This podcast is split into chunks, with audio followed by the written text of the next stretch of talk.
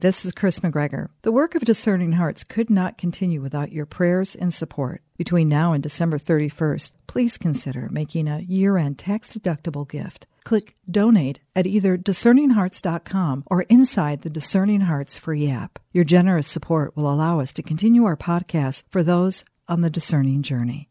Thank you and God bless from all of us at Discerning Hearts.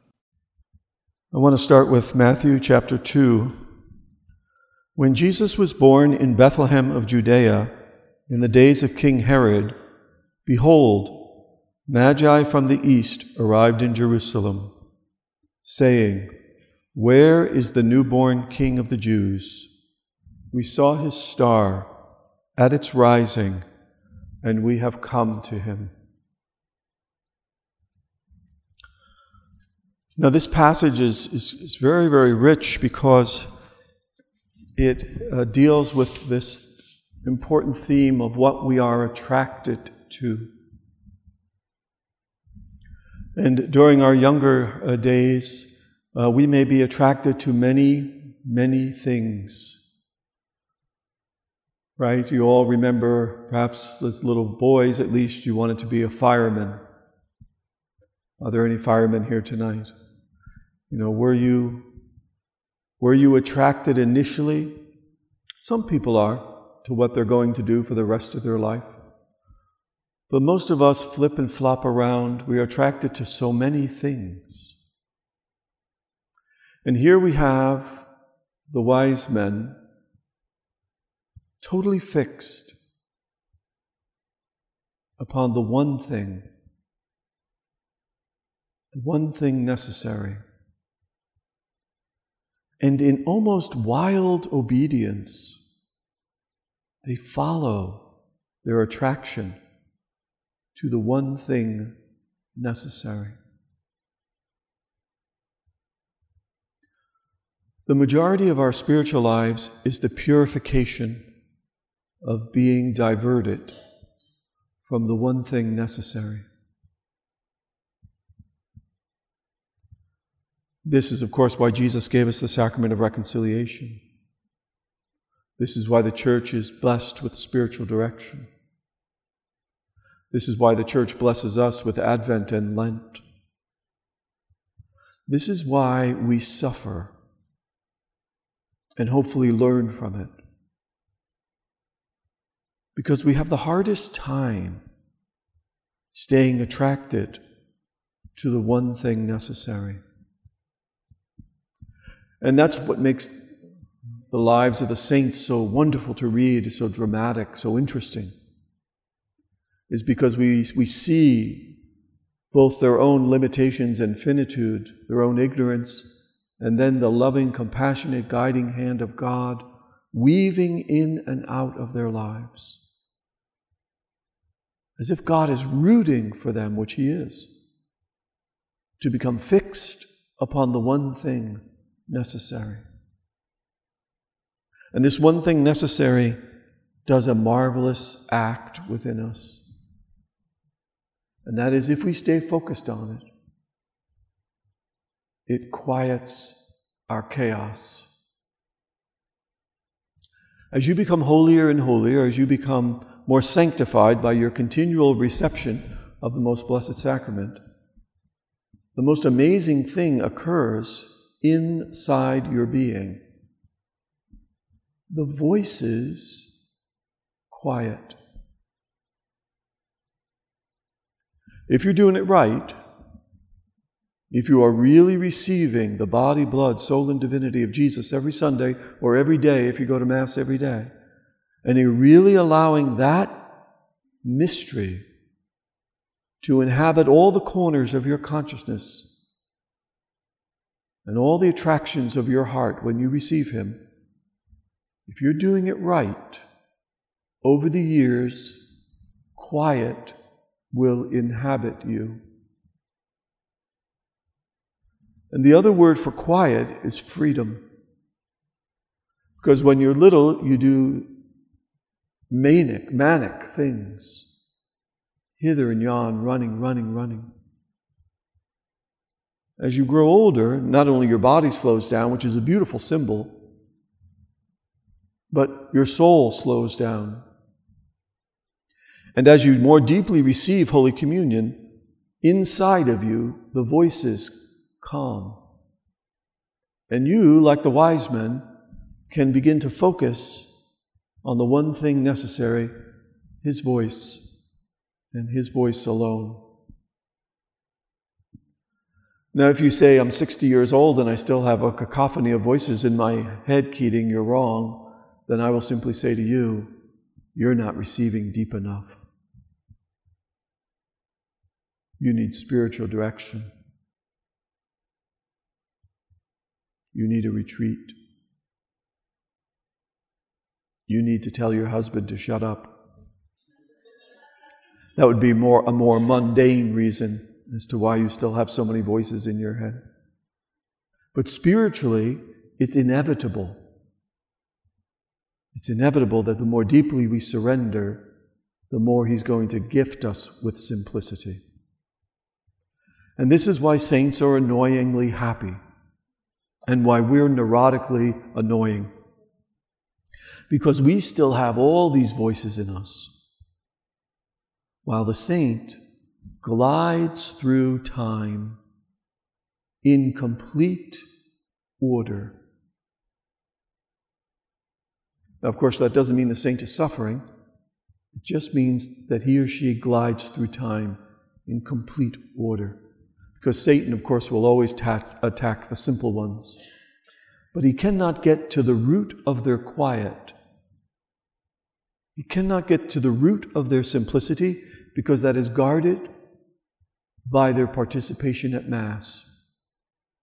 And try as he might to get to the root, he is rebuffed time and time again by their simplicity. And because they have become simple, they have become free. And because they have become free, we trust them with our lives, which is why we hunger after the lives of the saints. And how, in a strange way, we have spiritual envy. I wish I could be Maximilian Kolbe and step forward and say, I will die in the place of that man and then suffer in prison for a long while and then be injected with a poison and die glorifying God? I wish. If we do not allow the Eucharist to go deep, then we simply stay at the level of spiritual envy where we wish. But if you actually share everything in your being with the body, blood, soul, and divinity of Jesus, you will not have to wish because you will have become what you have been attracted to. You will have become holy. And one of the ways, simple ways, that we can begin to lessen the distractions is to begin a regimen, and it's always good to do this in a penitential season like Advent. Begin a regimen of noticing your thoughts. And all the great saints, Francis de Sales, St. Ignatius of Loyola, anyone who had mastered the interior life, or who rather had been mastered by the Holy Spirit, Anyone who had been mastered will tell us the same thing. At the first sign of a, of a thought that will lead you into distraction and take you away from the attraction to the one thing that matters, they all teach us to immediately end that thought with the name of Jesus. So when you're in a cycle of self hate or self doubt, I'm no good, I'm a loser, I'm a failure, when those recordings are habitually being played in your heart, at the first sound, the first awakening of that recording, Jesus. Any of your temptations to the seven deadly sins, Jesus. the first consciousness, the way we become a saint is to become one who notices your own thoughts and then to relate them to the healing power of Jesus. The way to become a saint is to do our best to follow the attraction and then will, our deepest desire, to stay in communion. That's where all that peace comes from. That's where all the silence in their heart comes from. They choose to stay in the presence. Where a lot of times we're choosing to be drawn from the presence. We willfully cooperate with the culture of distraction that we live in. And then we wonder why we're not happy. We wonder why this Christianity thing isn't working. Because we are cooperating, as St. Paul would say, with the spirit of this age. And we are not cooperating with going deep down, living out of the communion with the Trinity that has been in your heart since baptism.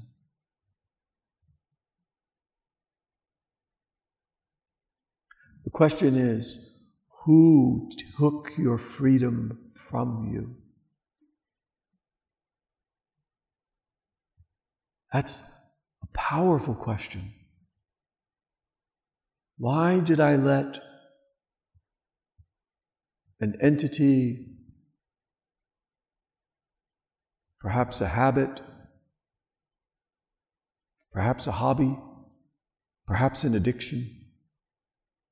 Why did I let that reality take my freedom from me? Jesus, you be my freedom. You restore my communion with you. You gift me with peace and simplicity.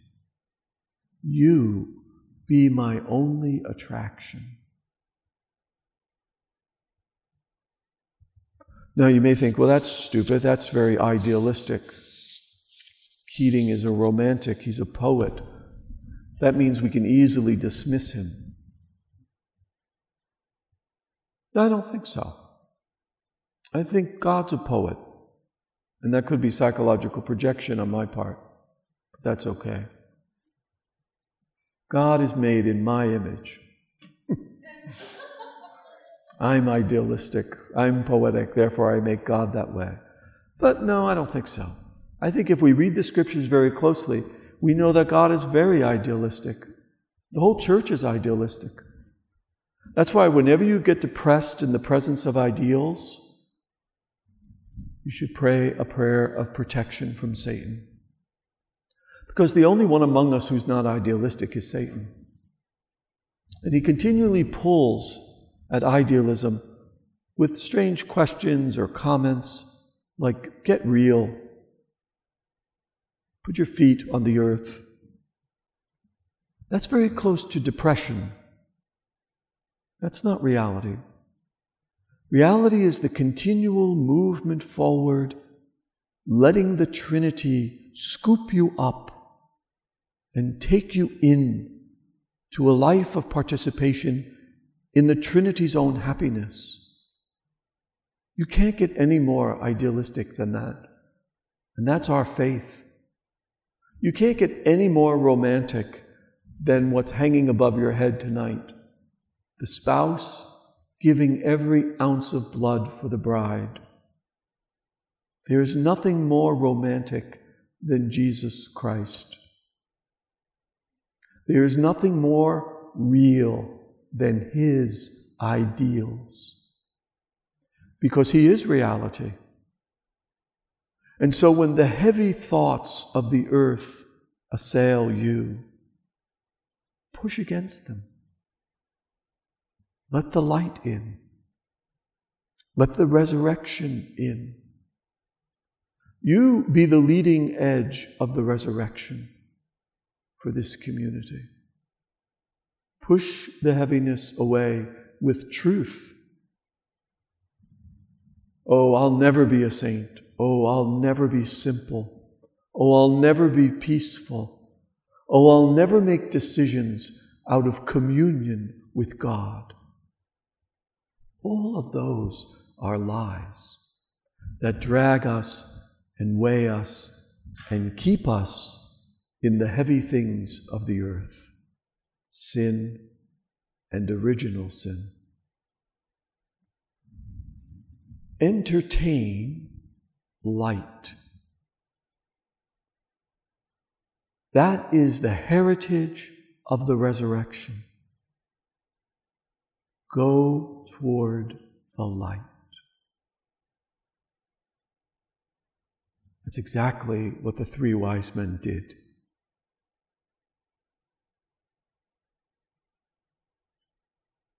And when they did it, they found God. And God's beauty